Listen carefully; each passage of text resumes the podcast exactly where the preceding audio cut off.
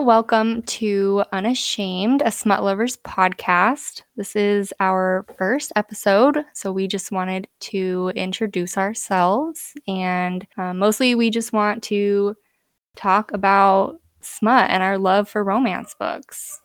Yes. Hi, I am Courtney. And I'm Kelsey. yeah, and we are here to, you know, like you said, talk about smut. and really just get rid of the stigma of smut. Yeah, or help to erase some of the stigma. I mean, even if we can just help one person feel more comfortable in owning what they like, then I think that would be great. I don't know. I I really don't feel shame when it comes to talking about it. I guess um I never really have like maybe when I'm talking to my grandma the first time, I was like, Yeah, I like romance novels. She was like, Oh, like Nora Roberts. And I was like, No. I was like, frankly, there's not enough sex in it for me. so I actually had um I started out really young. So like I was stealing at like 13. I was stealing like my mom's like heavy vampire romance novels that were like heavy on the smut, but I was like so ashamed because I was like, if my mom finds out, like, A, I'm in trouble because I'm 13 reading about things I shouldn't know about yet, especially some of them. Yeah. And, you know, also, but, you know, also because at 13, all my friends were reading, like, you know, what, Twilight. Twilight. Yeah. And I was there is so I'm over here reading about like harems and like blood play. And you guys are reading about like shiny vampires, which is fun. Uh, yeah. You know, so I I read Twilight and I read House of Night when I was probably like 13.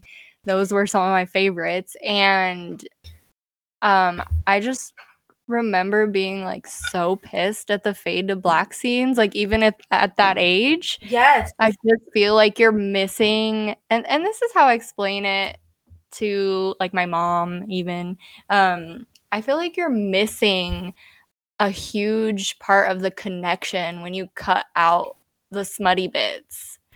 And it's not even about well sometimes but most of the time it's not even about the sex anymore for me i've read so many yeah that it it's about like that integral part of the connection of, in part of their mm-hmm. story like no. you can cut out some of them some of the scenes it's not really that big of a deal but like don't cut out their first time having sex like, in a romance book like right or like the intensely passionate ones so bad.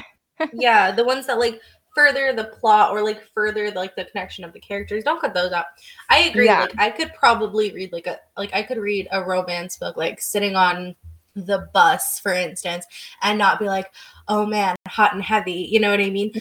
however like i don't like reading you're right those fade to black books because it it feels so one dimensional almost and i'm not saying that that like there aren't good books that don't have sex uh, you yeah. know there are it's just i feel like with romance especially as a genre and and if you're writing about like adults you know and adult content like there's got to be sex because adults have sex and even like yeah. you know the um, young adult uh, some of the younger adult books like also right. include sex scenes. And and i don't mind especially when it's a young adult book um like uh let's take hannaford prep for example.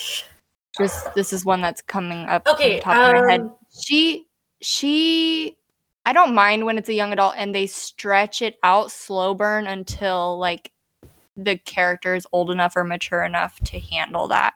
Like that, I don't need the sex if they're like a certain age. I feel like so. I feel like some young adult books, and I'm not talking like young adult, like Hannaford, especially. Um, I, that's not a young adult book to me, not at all. Like, yes, the characters are younger, but hear me out.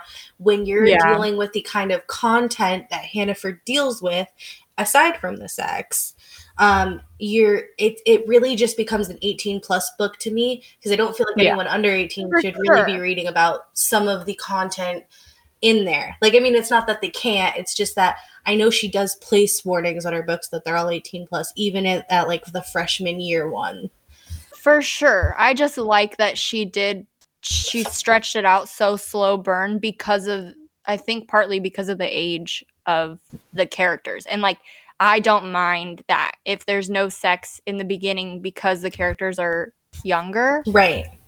Then I I don't mind that. That doesn't bother me at all. I completely agree. My, my thing is when they like you said adults have sex. Yeah.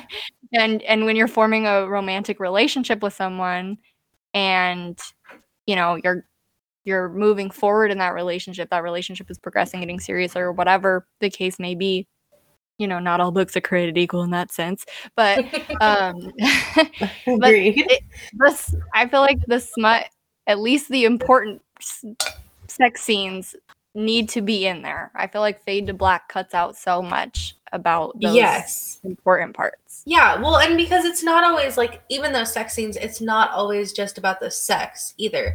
It's it's very much like it's the the moments when like they're just like uh, undressing each other, and it's like the look in their eyes, you know, or the way that they touch, the way that they, you know what I mean, and the afterwards of the sex, where it's like you know you're just like tangled together.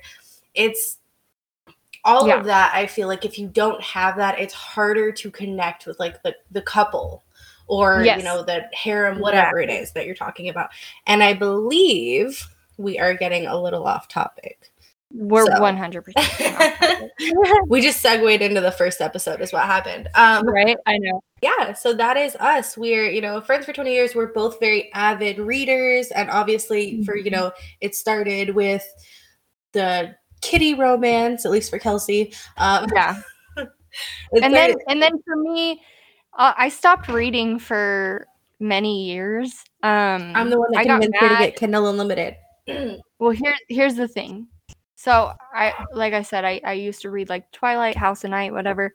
Um i came to a point where i finished all of the house of night books that were out. Oh god there's so many of them too. I never even finished I that know. series. And and the next one wasn't released yet.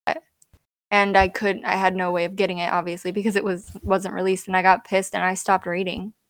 And the like and i'm sure as episodes go on this will be a recurring theme. Courtney knows i try very hard not to read unfinished series oh my god i know and it drives me nuts because i will read a book like the day it comes out even if like the entire even if it's a first in the series i'll read it it's it's damaging to my psyche um yeah I, i'll just sit and stew for I- the next year. I don't necessarily next book comes disagree with you with certain series. However, I do not have the patience or the like fortitude to do that. I can't. I'm one of those I will gobble up anything.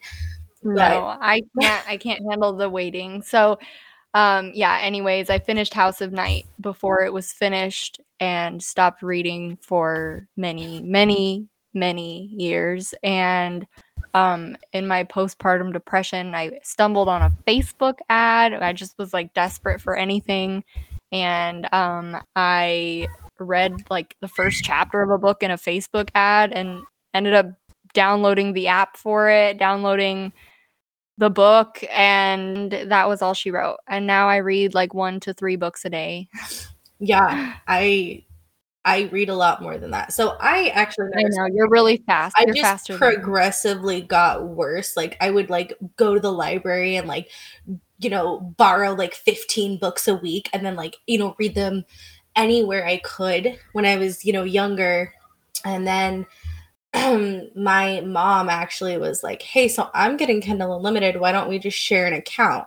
Because like you could Yeah. borrow like 10 books." And so we she would get five and I would get five. And so I was like, that works.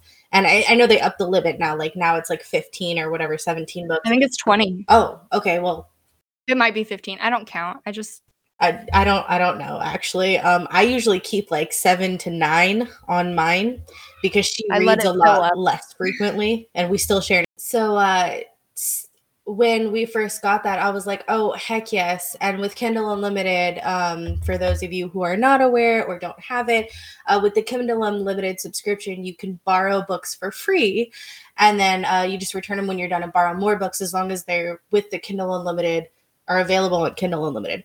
And so, I mean, I probably read, depending on how long the book is, I probably read about five to eight books a day. Um, Yeah, I don't. I also don't usually pick up a book unless it's like at least three hundred pages. that's fair. Like I, I do- don't. I care. don't. I don't like the short and sweet. I ones. don't. I Yeah, I. I am a free for all. I will read anything once as long as it has romance and it's not in third person. That's a big thing for me. Mhm. I will only read like two authors that are third person authors, and only because it's nostalgia. Yeah, no, I won't. All right, so um, let's think- let's intro with some likes and dislikes. So Kelsey, what are your like what are your favorite things? Like if you were going in to look at a book and to read a book, what would be like your instant like yes. I- like I I'll, think I'll it read this book or depends. I'll, I'll give it a try. I think it depends. So I know like the uh, I'll just segue this into I think we're going to talk about it a little more in our next episode. Um but like like I said I don't like the short and sweet ones usually. I feel like that's not enough to get me all of the emotional range that I like in a romance book. Um so I kind of I look for that. I want um something interesting. I don't want like sometimes I'm in the mood for the same old same old, but I usually like to be like, "Oh, uh, this is new," you know. And and it depends on on the on what I'm reading. So like I like something different for male female than I do male male than I do RH like it all just depends on what what it is. Does the blurb matter to you? Like the little, you know, the short Yeah. little blurb on a book. Does it matter to you or will you give it a chance if you're like, "Oh, this sounds okay." Mm, if there's a lot of recommendations for it, sometimes I won't read the blurb. but there has to be like a ton of recommendations. I so I am the And- opposite. Otherwise, the blurb absolutely matters. Most of the time, uh, here's the thing. Most of the time, I'm not going to pick up a book unless I see a recommendation for it. Sometimes I'll read the blurbs, but most of the time, um, I'm in so many groups on Facebook that I kind of go off of what everybody else is saying and like what people are recommending for certain things. So, Yeah. I, I do go off of that a lot. Um, but sometimes I'll go through and read blurbs on things. If it's an author, if it's like a go-to author for me, I, I sometimes won't even read the blurbs. I guess so I guess no, the blurbs don't matter that much. See, I changed my answer.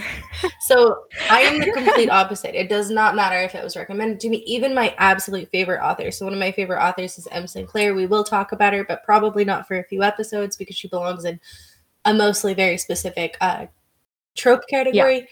Um so I will it does not matter. However, M. Sinclair is a very good blurb writer, so it usually is not a problem. However, like I have to read a blurb and it has to at least sound like better than okay for me to download it. Like if I look at a Mhm. book and I'm like, oh, the reviews are good, but like this blurb sounds like trash, I'm like, mm, nope, can't do it. You have to hook me in with at least like one Yeah. line in your blurb. You have to, because if there is nothing that I'm getting from it, And I'm like, how is their writing style going to be? Like, is it going to be one of those books that like sounds like a good premise, but like their writing falls flat? I'm so snobbish when it comes to blurbs. That's that's the thing I guess for me too why the blurbs don't really matter to me because if it's a highly recommended book and then I read the blurb and I don't like the blurb, I won't read the book. okay, but So like, that's why I kind of like if it's super highly recommended and I know it's something that I want to read, then I'll just download it without reading the blurb because I don't want to get turned off of it. I don't trust recommendations to an extent, and I know we're going to talk about this um later on. Oh, one more thing about us, I guess, because I'm sure it'll come up eventually. Courtney has two boys and I have one boy.